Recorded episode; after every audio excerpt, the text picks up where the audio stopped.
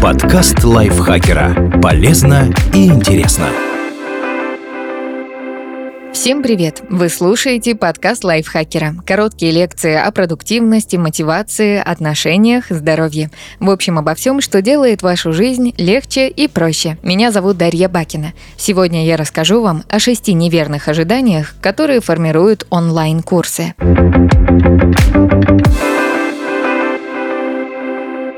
Учиться будет просто.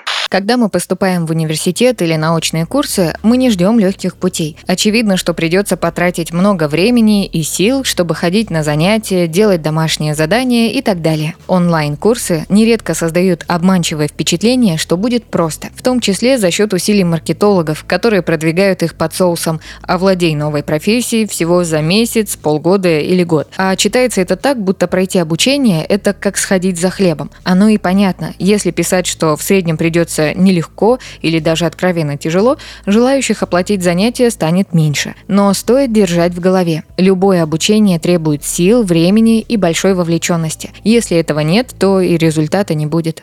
Онлайн можно учиться, когда тебе удобно.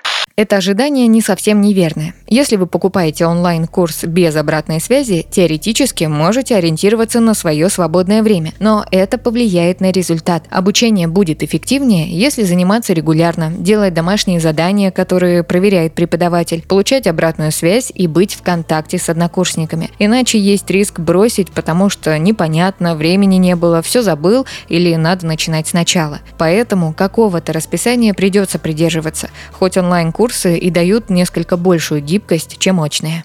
Я смогу совмещать учебу с другими делами. До пандемии многие романтизировали удаленную работу. Мол, как удобно. Сидишь за компьютером, на плите в это время борщ кипит, под столом дети веселятся. Благодать. А оказалось, что если за компьютером не сидеть, а по-настоящему работать, то обо всем остальном на это время придется забыть. С обучением то же самое. Под него надо будет освободить время. А это значит, что необходимо отказаться от каких-то других занятий. Объяснить домашним, что в некоторые часы вы доступны только в случае форс-мажора и вообще перестать строить свой день.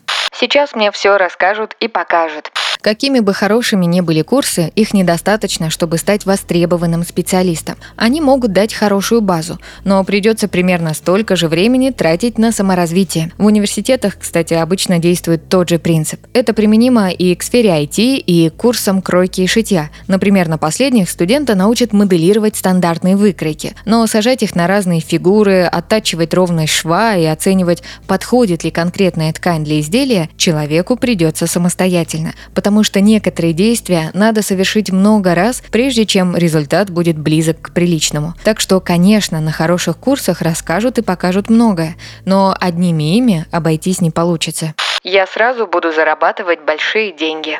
Многое зависит от того, где человек трудился раньше. Скажем, начинающий IT-специалист запросто может получать больше, чем врач в районной больнице. Но если ваша настоящая зарплата хороша, при смене отрасли будьте готовы к временному падению в доходах и статусе. Это изменит всю мою жизнь.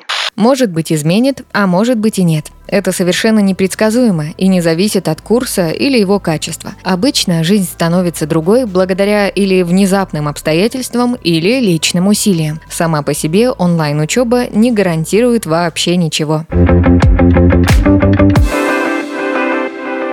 Спасибо Наталье Копыловой за этот текст. Подписывайтесь на подкаст Лайфхакера на всех платформах, чтобы не пропустить новые эпизоды. А еще слушайте наш подкаст «Ситуация Help». В нем мы рассказываем про интересные и неоднозначные ситуации, в которые может попасть каждый. На этом я с вами прощаюсь. Пока.